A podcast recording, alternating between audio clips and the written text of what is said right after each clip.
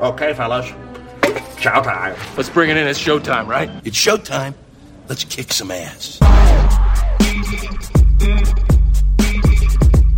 Hello and welcome back to the Showtime Movie Podcast. As always, I am your host, Show. Thank you for listening.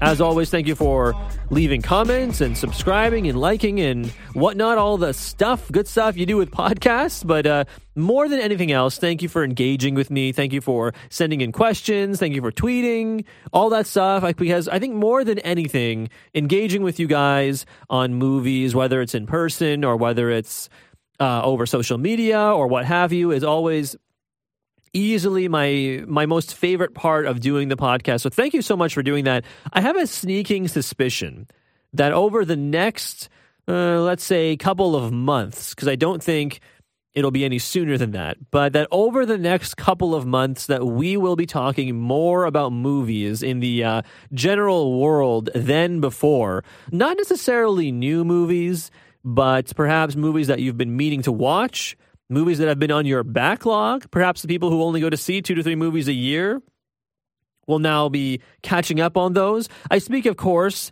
and it's hard not to address it the COVID 19 pandemic that is all around the world. We know the effects in China, we know the effects in Italy, and uh, of course, I am broadcasting and recording from Toronto in Canada, but and I'm sure many of the listeners are from here, but at the same at the same time, you know, it's just we're at the point now where it's it's impossible to ignore the story. It's impossible to ignore it. Everyone has to be cognizant of it and be safe. So I just want to before we get into any movies, just stay safe out there. You know, be smart, disinfect things, engage in social distancing for now. You know, just things you wash your hands, right? Don't touch your face, all those things. Please, please do all that stuff. And I think not only will you be better for it, but I think everyone else around you will be better for it. I mean, maybe you're healthy and you're young and it won't really concern you. I mean, if I were to catch it, it probably wouldn't really harm me that much, but maybe it harms my parents maybe it harms my my older relatives right i'm sure it's the same for everyone else so you know, just keep that in mind, I suppose. But I feel like because everyone is going to be engaging in social distancing, and maybe if you've caught it or you're not sure if you've been exposed, you want to self quarantine, self isolate for 14 days, I'm sure TV shows and movies are going to be at the top of people's list, especially now that sports are not you know, around anymore. Sports have been canceled for the foreseeable future. Uh, so without sports, for a lot of people, they will be turning back to TV and movies. And of course, here on the Showtime Movie Podcast, that's what we're all about. We're about talking movies. And uh, I guess I should mention at this point that going forward, I think until things get a little more under control, which may not be until later this summer, I'm not going to be reviewing movies that have been in theaters. So Pixar's Onward, you know, uh, Mulan, that got postponed. Fast and the Furious 9, that got postponed. The next James Bond movie, No Time to Die, that got postponed. And I'm sure as the summer goes on and this situation has not yet necessarily been contained, I'm sure other movies will be postponed as well. Crazy to think that James Bond was postponed until November and Fast 9 was postponed until April of 2021. That's when that movie got postponed to. So, you know, I'm sure a lot of other movies will be uh, in the same boat, let's say. Uh, and so if that's the case, then of course we can't really talk about movies if they've been getting postponed. But luckily for us, we don't have to just talk about movies that are in the theaters. We can talk about other kinds of movies. I really want to revisit some older movies as well. So we might do that. Maybe we might tackle some new releases that are on Netflix as well uh, some of the other streaming services. Maybe we do some retrospectives at some Best Picture winners. I think that'll be a lot of fun. We talked about Parasite, of course. You heard that uh, podcast episode here on the Showtime Movie Podcast with Rob Wong. I want to say well before the Oscars, but at the same time, like there's any there's no limit to what we can do with movies because the industry is so large and there's so many movies for us to dig- digest and just enjoy, right? But on today's episode, we will actually get to some films that I had not unfortunately gotten to. So luckily for us, we can talk about them now. We're going to get to The Gentlemen, Birds of Prey, Bad Boys for Life, Bad Boys 3, of course, and finally Sonic the Hedgehog, because those are the last four major releases that have hit theaters. We'll spend less time on The Gentlemen, I think, just because that movie came out a little while ago now, I think in January or maybe the end of January, beginning of February. But because of that, we won't spend too much time on it, but it'll be fun to kind of rehash the movie for a little bit. So why don't we get started with our movie reviews for this episode? And then at the end of the episode, we can talk about what we want to see going forward. So to start, Guy Ritchie's latest foray into the movie world, The Gentleman.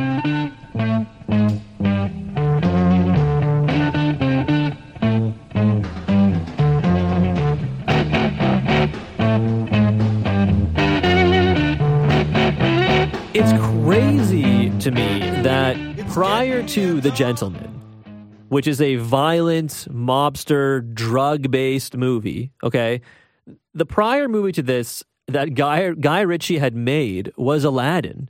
Isn't that pretty wild? I mean, a Disney movie, pretty sanitized, Will Smith, eh, you know, everything about it wasn't that shocking. Nothing was really that different. They added a couple of things for Jasmine here and there. No real crazy things that really necessarily, when you look at it, you say, that's a Guy Ritchie flick, right? Like you, like you would have for Snatch or Lock, Stock, and Two Smoking Barrels, or even The Man from Uncle, right? Like a lot of those movies have, I think, quote unquote, signature Guy Ritchie moments, and that and Aladdin didn't really, and maybe it's because of that that with the gentleman, Guy Ritchie went back to you know his calling cards like slow mo and kind of funny storytelling devices like i mentioned. Like for example the gentleman which i mentioned is about drugs. It's about a, a man who is trying to get out of the drug business a, a very successful drug kingpin baron what have you. And he essentially is trying to get out of the drug business by selling it to someone else and kind of moving on with his life. And as you might imagine in the drug business an illegal business there are snafus that go along with that right? So that's what the movie is about. But the interesting thing about the gentleman to me is how it is told. Now, Hugh Grant, who is one of the main characters uh, in this movie, one of the main actors in this movie. It's a very, uh, very star-studded cast: Matthew McConaughey, Charlie Hunnam, Henry Golding, Michelle Dockery, Jeremy Strong, Colin Farrell, and like I mentioned, Hugh Grant. Lots of really, really famous people, which is really cool. But Grant's character, whose name is Fletcher, he's a private investigator, and the movie kind of starts with Fletcher going to Charlie Hunnam's character Raymond and essentially tells him a story. And you might have heard that line from the trailer play a game with me, Raymond. I hope that was a, a, a an okay impression, but that's that's the kind of he's the kind of sleazy, disgusting paparazzi esque type of private investigator, and Hugh Grant I think does a fantastic job. I, I almost feel like with Hugh Grant, very similar to uh, Brad Pitt and let's say even Jon Hamm, who's I guess more of a TV actor than I know he's in movies, but I feel like he's more famous for being in Mad Men and stuff. But at the same time, these are two really attractive guys objectively who are excellent actors, but who seem to be more at home in those supporting actor roles, right? And of course, uh, hindsight is twenty twenty because of course Brad Pitt just won an Oscar for in a, being in a supporting role. Uh, but at the same time, I think that's something that has been a very popular sentiment around Hollywood, at least for when it comes to Brad Pitt, that he is you know a, a leading man stuck, or pardon me, a supporting man stuck in a leading man's body, right? And I think the same probably goes for Jon Hamm, and and I feel like the same goes for Hugh Grant. It's just he's been around very long for a very long time. He's always in those kind of romantic comedy movies, or maybe just even straight up romance movies and he's kind of like the self-deprecating kind of oh shucks kind of guy. And recently we've seen him get away from that a little bit. Like I don't know if you guys remember Paddington 2 crazy to say, probably one of the best movies, if not if not the best movie that came out that particular year. But he was the villain in that movie, and I dare say that he should have been nominated for an Oscar, kind of in the same vein as uh, Robert Downey Jr. got nominated for Tropic Thunder, or even uh, Johnny Depp got nominated for Jack Sparrow in Pirates of the Caribbean. I feel like Hugh Grant deserved to get nominated for his role, his turn as the bad guy in Paddington 2. The character escapes me, but it was a very kind of deliciously evil but silly role.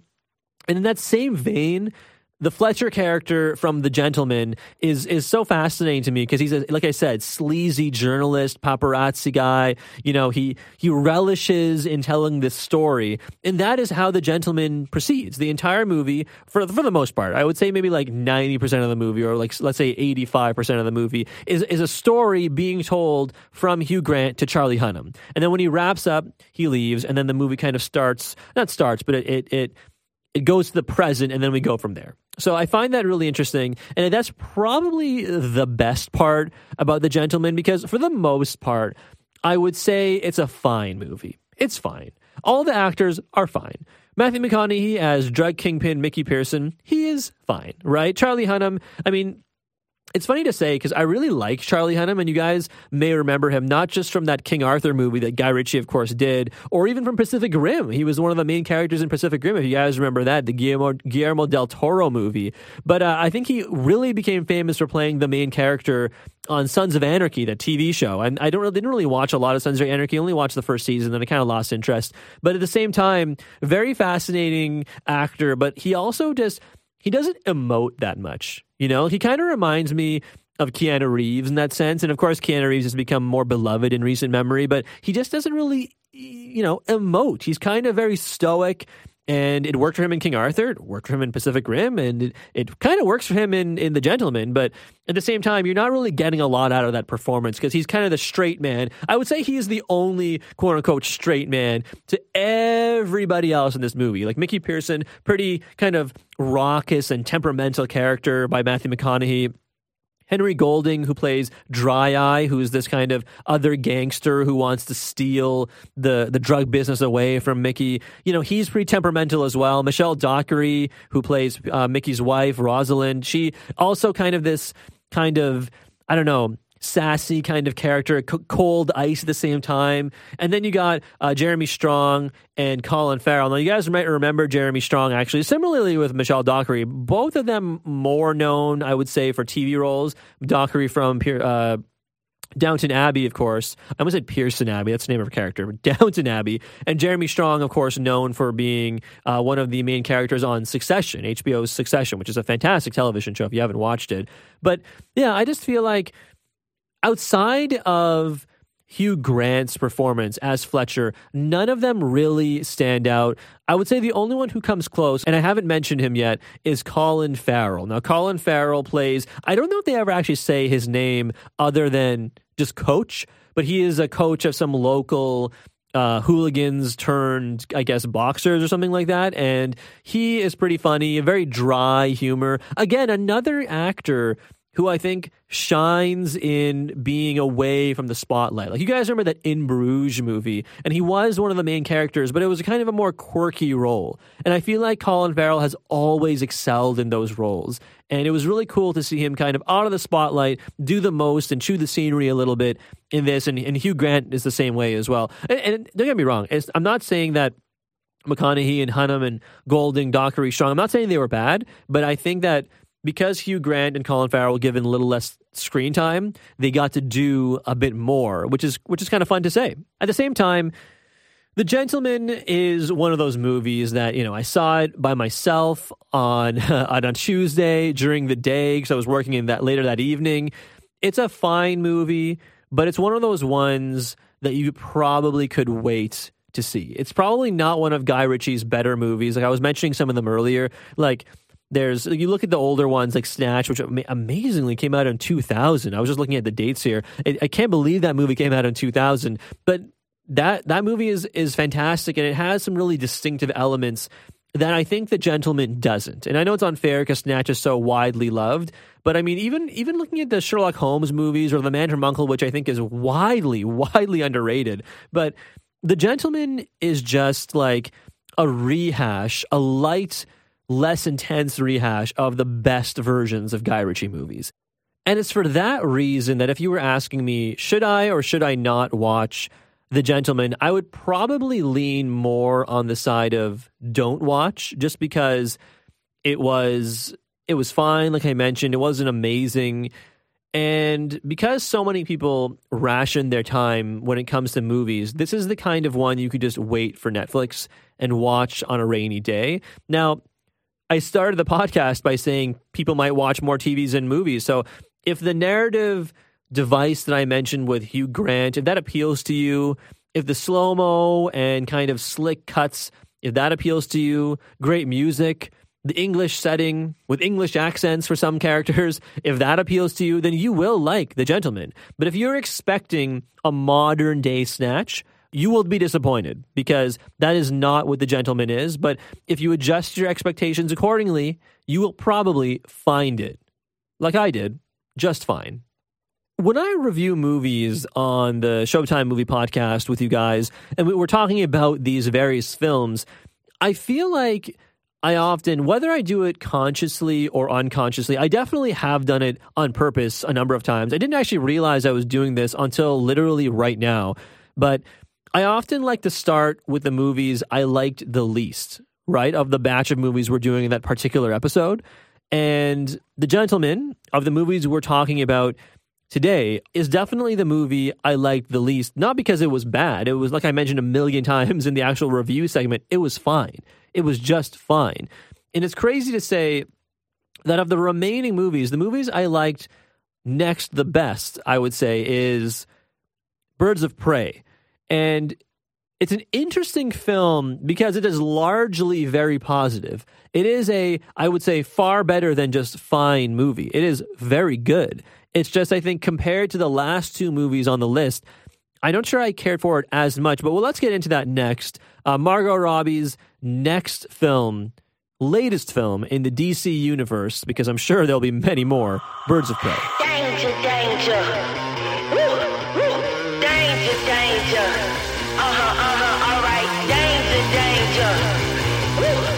The first person to admit that when I saw the trailer for Birds of Prey, and I rewatched it recently, kind of in anticipation of this very episode. So I was kind of just doing some, not research, but just re- revisiting the trailer because I hadn't seen it since before the movie.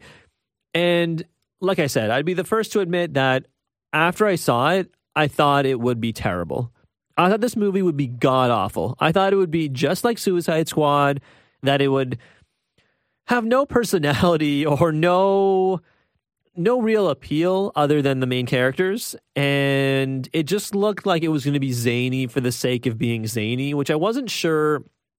I, I almost feel like with dc in general you want to be different from marvel right you don't want to just do the same thing that marvel is doing and i felt that was a huge pitfall of suicide squad because they saw the success of movies like guardians of the galaxy and they tried to essentially copy that by having a bunch of misfit characters come together and then go on some adventure. And instead of it being as successful and heartfelt as Guardians of the Galaxy, it was complete and utter crap, right? Like probably one of the worst superhero movies ever made. And you know what? Yeah, don't come at me with it won an Oscar, won a makeup and hairstyling. Yeah, I get it. Yes, Oscar winning Suicide Squad is a bad movie. um, but at the same time, as much as Suicide Squad sucks, Birds of Prey is amazing. That movie is fantastic. It really, truly is. And like, there are some faults I find with it, some, but not very many. And really, the faults I feel like I'm going to bring up with it are essentially just me nitpicking, essentially. And I think that's probably the hallmark of something being pretty decent when you have to really magnify and use the glass, the looking glass, and really peer into all the nooks and crannies because on the surface it seems to be pretty great. And I think if you look deep down, it, it is, it remains that way, right? Now, directed by Cathy Yan, Margot Robbie, of course, is the star as Harley Quinn. And let me just say that Margot Robbie was born to play Harley Quinn. All right, that's my takeaway from this movie. She was really good in Suicide Squad, but we're at the point now where I'm looking at her and I, and I can I can't really imagine somebody else playing that role. And I know you might say, "Oh, comics accurate" or whatever. Like when people have that complaint about Hugh Jackman playing Wolverine or you know Peter Dinklage playing Tyrion Lannister or whatever, right? Like you're always going to get some complaints. Don't get me wrong; it happens, and it'll always be the case. But I think for many people, myself included, Hugh Jackman is synonymous with Wolverine. Patrick Stewart is synonymous with Professor X. Ian McKellen, to an extent, is synonymous with Magneto. Uh, I I only paused there because I was going to say, yeah, what about uh, Michael Fassbender, who you know what at this point is rivals the Magneto uh, icon for me when it comes to specific actors. But Margot Robbie is up there for me. Margot Robbie is up there when it comes to actors who embody the roles they play. She looks the part. She sounds the part. It's just Harley Quinn as a character to me is funny and attractive, but also extremely dangerous and capable.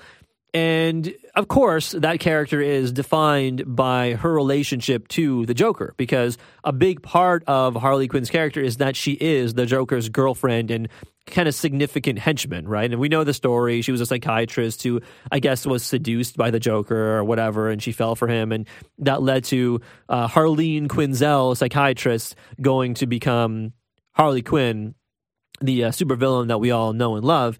And whereas in Suicide Squad, she was very much defined by this relationship she was in, Birds of Prey starts by kind of I mean, as the movie actually is called in the fantabulous emancipation of Harley Quinn, right? So she is emancipated from this relationship she had with the Joker, and mercifully, the Joker is not on screen at all. No Joker. You hear you hear mentions of the Joker pretty much at every turn, when it, at least at the beginning of the movie.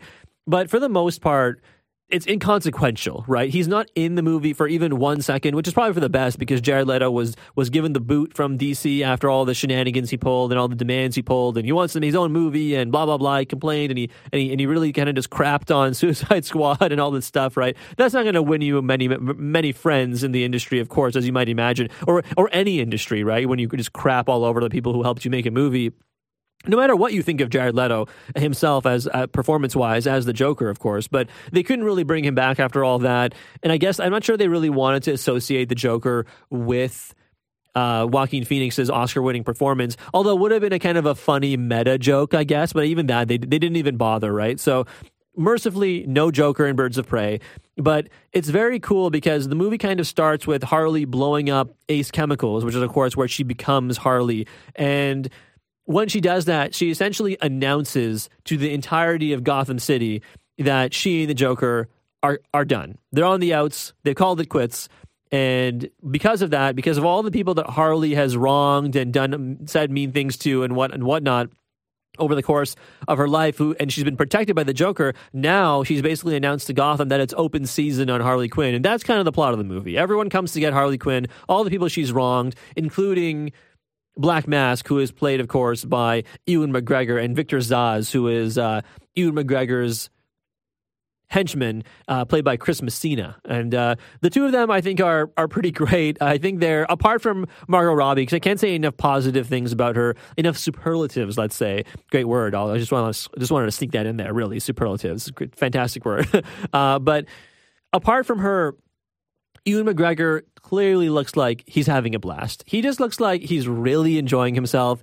He's absolutely fantastic in the role as Black Mask, even though he only really wears the actual black mask for like a couple of minutes, it seems like 10 minutes, maybe even less than that. But lots of really funny jokes. He's clearly, he's very uh, delicate as a villain. He's very particular, let's say, which I can appreciate as a particular person. Uh, but it's, it's just really fun to see him kind of chew the scenery uh, with and without Victor Zsasz. And uh, I, I almost feel like it was implied in the movie that they were kind of a thing, like they were together. They don't actually outright say it, but I feel like it's implied that they were a couple at some point, or at the very least were together at certain points. Like it's very their relationship is really interesting because it's very much a boss and a henchman, but also kind of that of brothers at sometimes, and then also that of lovers at sometimes. It's very tender at moments, which I find very fascinating, and it makes it makes for some fun subtext in some scenes. Like if you think that, and then you go like if you were to rewatch it now, thinking that, I feel like the subtext is pretty great. Uh, the movie is very violent. Don't get me wrong. If that's something that's not your cup of tea, maybe this might might turn you off it a little bit. But still, I, I think th- those three guys are absolutely fantastic, and the other birds of prey are, themselves, they're fine too. Like, they're fine. I don't know how much I loved them in the end. They have some great individual lines and great individual scenes, which I think allow essentially more than anything else, not just each other to shine, but they allow I think Margot Robbie to shine even more because everything Harley does plays off of every other character, whether it's Black Mask or Zsasz or the other birds of prey, right? And yeah, I think it's a very empowering movie, very much about uh, f- these females, these three women finding themselves and finding out what they're good at and relying on each other and, and defeating defeating the bad guys essentially, right? Defeating Black Mask in the end, as obviously they do. It's a superhero movie. I would say the only downside is that the, again, I, I, I talked about the narrative when it came to the gentleman, right? We talked about the narrative, and I just feel like with Birds of Prey, there's a lot of events that take place, and then Margot Robbie, of course, Harley Quinn, will, will, kind of, her voice will come over the top of the action going on as she herself is walking down the street and you'll, and, and you'll hear, oh, you, are wondering how I got here, eh? Well, you know, I actually missed the pot. Why don't we backtrack? And, and then we saw we see a part of the movie we didn't see. Or meanwhile, in another part of Gotham City, and then and then it'll show you something else. And once or twice is fine. It does it like four or five or six times, and it just gets a little tiresome after a while. After a while, I kind of just want to say, okay, Stop it. Show me stuff in a linear fashion. And I know that sound I'm not saying it's complicated to follow. It's not complicated to follow whatsoever. And I think it's it's fine a couple of times. It just after a certain amount of time, it just becomes a little tiresome it just feels like they're they're stalling from telling the story, right? And it just just get on with it, essentially, right? Because we know Harley pisses off the wrong people and they come after her. These other these other women, they piss off the wrong people, they get whatever happens to them, right? And then and then they finally all come together. Like I get it, and I get that's how the director wanted to tell the story. It just after a while, I just kind of like you kind of roll your eyes and all right, okay, I get it. Here's the five fifth time they're doing it, right? But that's really the only real complaints I would have. And like, like I mentioned, no Joker, no Batman. I think the movie is better for it. Uh, it, it, I think it, it's really interesting because it almost makes Gotham itself seem like a different city than we're used to. Because a lot of the scenes, not all of them certainly, but a lot of the scenes in this movie are filmed during the day, and it makes Gotham this sunny, bright place. Very New York City esque, don't get me wrong. That's probably where a lot of it was filmed. But at the same time, it just gives Gotham a different feel than you and I and all the different viewers who want to go see this movie are necessarily used to. But I think ultimately, Birds of Prey is everything Suicide Squad wanted to be. It takes a bunch of disparate kind of loner characters, slams them all together, and then they're kind of forced to go on this journey, whether it's a journey for self discovery or a journey to actually accomplish something or whatever. It could be both could be even more things, and I think it is in the end. It's a, it's definitely a movie that seems to be greater than the sum of its parts, to use a, a cliche. But uh, it's definitely a fun watch, and I would, if you're, a, especially if you're a comic book movie fan, I would wholeheartedly endorse you seeing this film. Before we move on to the next film on the docket of the uh, Showtime movie podcast, I just want to really quickly apologize to you, the listener, for having to be subjected to my Harley Quinn impression. It was bad. I'm not sure how bad it was compared to the uh, Hugh Grant impression from the Gentleman Review, but it was probably worse if I had to guess. My girlfriend tells me I am bad at impressions, and I know I am. I know that's I know that's a true fact. Let's say. Uh, I can only promise going forward that I will not do another Harley Quinn impression. I re-listened to it. It was, whew, was bad. So no more, no more impressions at the very least of uh, Margot Robbie's uh, Harley Quinn. Uh, the next movie on the docket, like I mentioned, is Sonic the Hedgehog, which of course is the latest video game adaptation. And I, I, I gotta tell you, another movie similar to Birds of Prey. I saw the trailer and I thought to myself, God, this looks bad. And again, I'm pleasantly surprised to say that it wasn't that bad. So, without further ado, Sonic the Hedgehog. I like the way you smile at me. I felt the heat that enveloped me. That song you're hearing right now, I would say, is from one of the. You know what? No. It's from the best part of Sonic the Hedgehog. I was gonna I was gonna kind of qualify it and say, oh yeah, this part was pretty good. Ultimately, I think the part of the movie that this is from, and it has specifically to do with Jim Carrey, is easily, bar none, the best part of this entire film. It had the audience in stitches. It was funny. It was kind of out of left field. I don't know how how much mileage you can get in terms of rewatching this scene. And really, I think that's a sentiment that goes towards this entire movie because Sonic the Hedgehog, which of course stars Jim Carrey as Dr. Robotnik, James Marsden as a police officer, and I'm not even sure what his name was. Not that I think it's really important, but James Marsden is the other main human character. And Ben Schwartz is the voice of Sonic himself, of Ben Schwartz. You might remember Ben Schwartz actually from Parks and Rec. He was Jean-Ralphio, if you if you remember that. But anyways, um, that those are the three main characters, essentially, right? Those three guys. But I feel like the one thing to say about Sonic the Hedgehog, because there isn't really a ton to say about this film, I admit, because and and here's why. It's because when you think of other animated movies or movies like this, like let's say let's look at Shrek for example, right? Shrek was made, I know that's an older movie at this point, now that we're in 2020, which is crazy to say. I remember that movie like it was yesterday, and I'm sure many of you do as well. But Shrek makes a lot of jokes that are not just for kids and like fart jokes and like silly snot jokes and snot candles and blah, blah, blah. But it makes jokes that are for adults as well, right? It makes jokes that adults can laugh at and kids can giggle at. And I think that was the kind of Disney model for a long time and when it comes to animation in terms of you know, even going back to The Little Mermaid in 1989 and that whole Disney Renaissance era, all the movies were made not just for children, but for families, right? I would say that Sonic the Hedgehog now is not a movie necessarily for families. I would say that it's a movie for children. And the distinction being, there's maybe a handful, maybe I can count on one hand, and it might be even less than that, um, in terms of jokes that adults would get, right? Or jokes that may, would make adults chuckle. And like there's a line, for example, where James Marsden meets Jim Carrey for the first time and he has some line about parents and Jim Carrey says something like, "Oh, why don't you rub that in my orphan face?" Like that got a laugh out of me. And I don't know how much kids would necessarily laugh at that because I don't know how much they're getting that. But those kind of jokes are few and far in between. Ultimately, this is a child's movie, right? Where Sonic runs into the ocean, runs back, and says, Oh, I don't know how to get to San Francisco, huh? But I just ran the entire length. And he's like, There's a dead fish on his head, and it's flop, or a, or, a, or a live fish, but out of water, and it's flopping around on its head. Yes, I promise I know the difference between something that's alive and something that's dead. I, I promise. um, but uh, yes, that it's just those kind of very simple jokes, right? And those are things that, those are reasons why I would say this is a film for kids and not for adults. And now that makes it sound like I'm knocking it. It's not. It's not a knock, certainly. This movie is really good because it knows exactly what it is. It knows exactly the audience it is appealing to, i.e., children and hardcore fans of Sonic the Hedgehog. Like we start in the green zone, for example, if you've ever played the game, and at the end, you kind of end in the mushroom zone in the kind of quote unquote after credit scene, mid credit scene, let's say. It's, it looks like it was supposed to be an after credit scene. I think they just ended up tacking it on to the end of the movie, probably because they know kids are not going to stay and wait through the credits. There is no after credit scene, by the way. Mid credit scene there is, but after credit scene there is not. Uh, but yeah, I just it's just not a knock on it for it to be just a children's movie. It's just like I said, it knows exactly what it is. Now the performances, Ben Schwartz is great as the titular Sonic.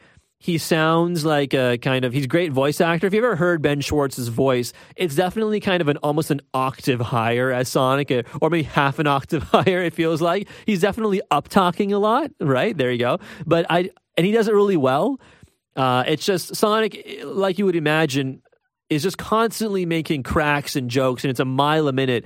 And if a joke doesn't stick, it just moves on. And again, that's fine because that's kind of Sonic's whole thing. He moves at almost light speed, right? And I feel like as well, the movie kind of would would always have lived and died by the performance of and the look of so- Sonic, especially after they did the whole redesign. And I think ultimately the redesign works really well. It would have looked really strange with that initial one with the teeth and the, the pointy nose and the hands being all strange. Ultimately, they redesigned him to look like the video game character, and it's all the better for it. Uh, by no means do I think that people should now, quote unquote, listen to gamers. That is a terrible idea, and that should never happen ever again in a million zillion years. Because as a whole, I'm not saying gamers individually are bad, but as a whole, gamers have not shown, to me at least, and I say this as someone who would count himself as a gamer, gamers have not shown themselves necessarily to be uh, the uh, arbiters of good taste and judgment, let's just say, uh, to put it lightly, to put it mildly. Uh, but ultimately, in this case, the developers of the movie, the filmmakers, made uh, a good decision in changing the appearance.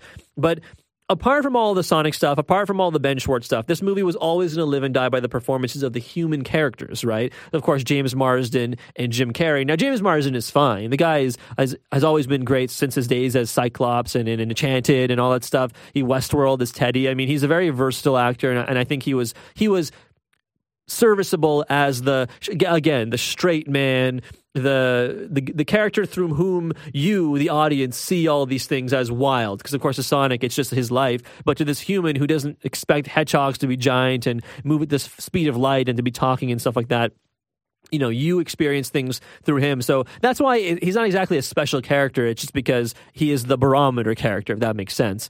Uh, but the character of course of course who stands out is jim carrey I mentioned that moment off the top of the review. Jim Carrey is just, I can't say enough about him. I've always loved him. He's always been great, probably one of my all time favorite actors. And he was, to me, the draw of this movie. Now, it wasn't because I was watching a Sonic the Hedgehog movie. It wasn't James Marsden, certainly. It wasn't anything to do with video games. It was the fact that Jim Carrey was going to play the uh, relatively well known Dr. Robotnik character And uh, by the end of the movie, he gets to look, kind of look like the Robotnik we all know and love from the video games with the wacky mustache and the goggles and stuff like that. But for the, for the most of the movie, he's very well groomed, very well put together, waxed mustache and all this stuff. And it makes sense how he gets to it at the end. But he just is menacing and funny and wacky. It almost is like we, we get to see the culmination of all of those Ace Ventura, liar, liar stuff from all, all, all the various years ago in the 90s and whatnot, because this is kind of a role in that same vein.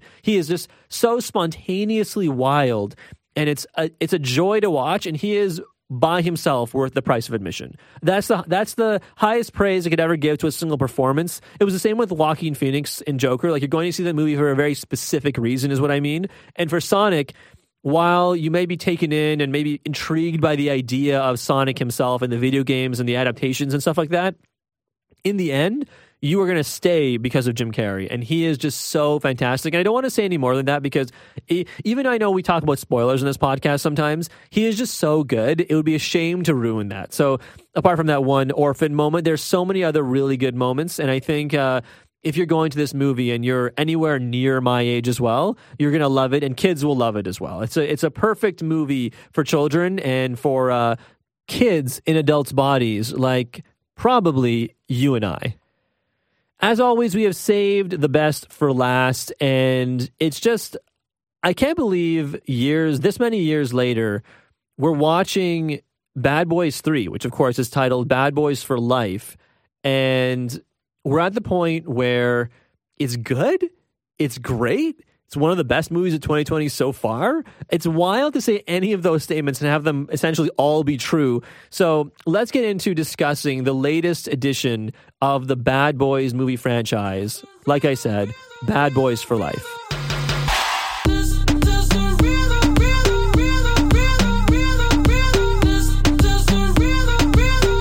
If you had told me six months ago, okay, that would put us what uh, October, November, thereabouts. Let's say thereabouts. Okay, in the fall. If you had told me back then that I would get more emotional satisfaction, or just satisfaction in general, really, which is crazy to say, out of Bad Boys for Life than I would have gotten out of Star Wars The Rise of Skywalker, the final main Star Wars saga Skywalker movie, I would have called you insane. I would have I would just have slapped you across the mouth. How dare you, sir? That is just sacrilege. Because how many how many times ever when a movie, a sequel to a relatively beloved franchise comes out and is good? Like how often does that happen? Like look at Anchorman versus Anchorman 2. Look at Zoolander versus Zoolander 2. Look at Dumb and Dumber versus Dumb and Dumber 2, right? all those movies had those sequels come out within what I guess the last couple of years, and to all of them, they were all garbage. They were all really bad. And I feel like it's even usually more the case when it comes to action movies because action movies are so mindless sometimes and so dumb. You know, I just I didn't really think or really have any faith, I admit, that Bad Boys for Life was going to be good. I was going to go see it regardless. I, there was no question that I was going to go see this movie because I'm an action movie junkie and it's Will Smith and Martin Lawrence. Who doesn't want to see them do whatever it is they're going to do, blow stuff up one more time? Like, don't get me wrong, right? Everyone was going to go see that probably. But if it was bad, I would have bet the house on Bad Boys for Life having one of the biggest opening weekend to second weekend drops ever, right? Because of that's just how the cookie crumbles, it seems. And Will Smith, again with Gemini Man, we talked about it on the podcast, but uh, it wasn't great to the point where it, it also was kind of a flop, right? And then Bad Boys for Life actually comes out, and it was a surprisingly fun, heartfelt, sincere, more than anything else, tale of these two cops at the end of their careers. And I think the way the movie ends, it of course is left open for more movies that they, that's how they want to go, which is which based on the box office performance of this movie is very likely. Uh, and also the critical reception, pretty decent as well, all things considered. Was not directed by Michael Bay, but Michael Bay does make uh, a cameo in the movie, including one of the famous Michael Bay shots, kind of tracking shots. And maybe tracking is the wrong word, but the shot that kind of focuses on him from one end, moves around him as he moves, and the one that he's very famous for using in Transformers and even in Bad Boys itself, right? But uh, fun to see him in the movie as well. But of course, the movie was directed by Bilall Fallah and Adil El Arbi. So the two new additions to action movies, two new additions to the uh, Bad Boys canon, let's say. But they do an absolutely fantastic job. Although I mentioned perhaps a sequel is coming, it feels like uh, they perhaps missed an opportunity to name this one. Just call it Bad Boys 3 and then name the next one Bad Boys for Life. Although I suppose now, like Bad Boys for Life, I mean. Although it definitely seems that if I'm speculating, the fourth one will just be called Bad Boys Forever, maybe, perhaps. Who, who knows, right? But I mentioned the movie is heartfelt, it's sincere, it's fun, and of course, that all starts with Will Smith and Martin Lawrence. First of all, you believe that these guys like each other. You believe that they're friends. You believe that they have a partnership that extends the, the, the majority of their working lives. And I think that comes from simply Will Smith and Martin Lawrence being friends and all of those things in real life as well, uh, which is really fun to see. And of course, maybe it's all an act for social media and whatnot. And if that's the case, I'd be really sad. But it definitely seems like through their long partnership, through knowing each other for such a long time, that they have actually achieved a level of friendship that some people just don't. And uh, ultimately, it's pretty cool to see. And it comes through in their characters. Of course, Mark Mike Lowry and Marcus Burnett. I almost said Marcus Lowry. No, Mike Lowry and Marcus Burnett. And uh, Mike and Marcus are two, you know, burned out, maybe not burnt out, but just two vet, veteran cops who still dealing with the day to day life of crime in the city of Miami down in Florida.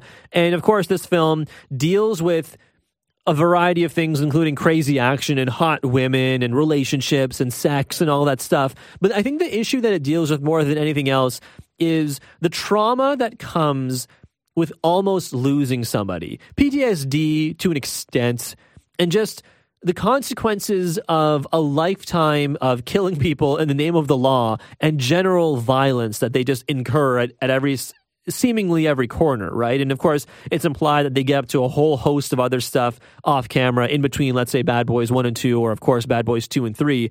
And it's for that reason why the movie is so heartfelt because it's it's a very tender look at all of those things at these the, the relationship that these two men have with one another, that they have with their captain Joe Pantoliano, who of course makes his return as the uh, the crazy ir- irascible captain, and uh, he's just so much fun to watch when he's yelling at them. That he's swigging from a bottle of Pepto Bismol. It's just that's kind of thing that you you it's a running gag in the series, and it's just fun when it comes up again. So it's just all of those things make an appearance, and they add some new characters as well, uh, including Vanessa Hudgens. I didn't actually realize that was her until about halfway through the movie. And I'm like, man, this woman looks familiar. I'm like, holy crap, that's Vanessa Hudgens. So it's kind of cool that she gets to be involved as well, and she's great.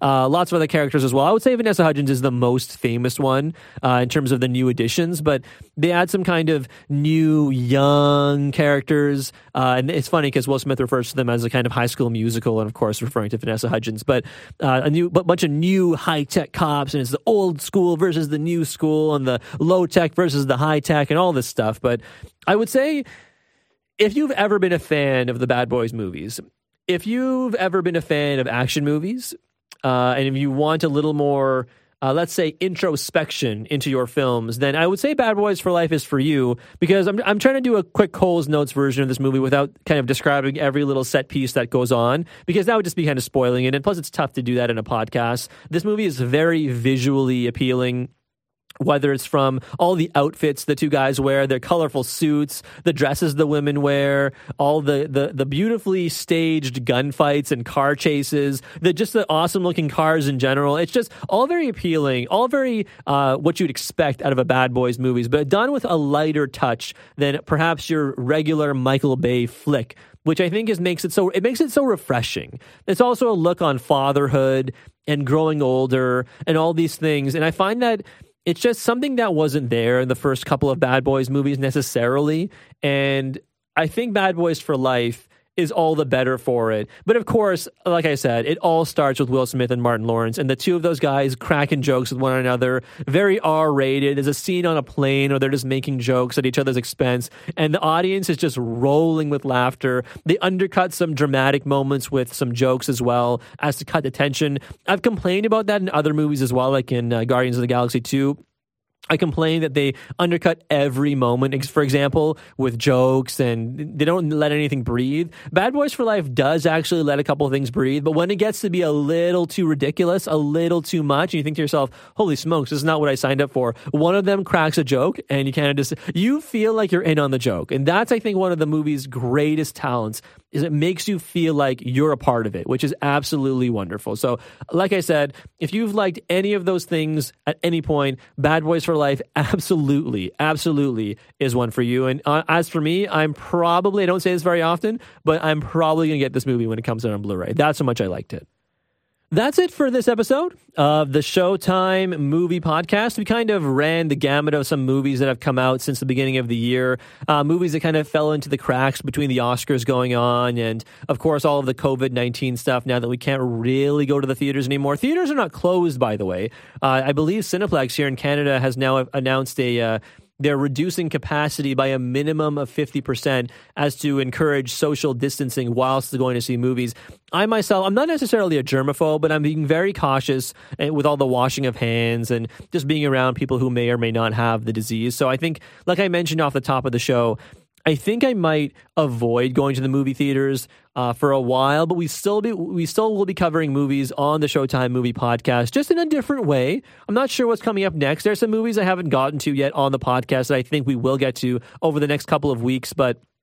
As we get further into the summer months and other movies like Mulan, like No Time to Die, uh, like Fast Nine continue to get postponed, as I'm sure they will, uh, I'm sure we'll figure out some new ways to keep you guys informed and entertained when it comes to movies. I'm really intrigued, and maybe as a little bit of a teaser, I'm really intrigued in having the Marvel versus DC debate because I had this discussion with one of my friends uh, and his girlfriend, and uh, I take the side of Corinne in this one because uh, she thinks that Marvel movies, not that they're necessarily superior, but that they're the same. And my friend Arjun, Corinne's boyfriend, she seems to think that or he seems to think that uh, DC movies are better than Marvel movies. And God love you, Arjun, but that's not the case. They're the same. No one will ever be able to tell me any different. So I, th- I was thinking of having that discussion. Maybe we'll have some guests on to discuss that. You know, there's a lot, lots of other things we could talk about. Uh, I've always wanted to revisit the best action movies of the last 10 to 15 years. Something we did, maybe movies that came out before the podcast itself. Oh, I started it, of course, which started with Wonder Woman, which is crazy to say now that Wonder Woman 2, or Wonder Woman 84, as it's called, is coming out soon. Uh, so just a lot, a lot, of options for us as we'll uh, continue to tackle movies, everyone's favorite things about movies going forward. Uh, not just new releases, of course, but we'll do everything we can to keep you guys entertained in this time. But as always, thank you so much for listening to the Showtime Movie Movie Podcast. I'm your host, as always, Show. Uh, don't forget to like, subscribe, leave some comments on iTunes or wherever it is that you get your podcast. Always very much appreciated. And until next time, have a great night.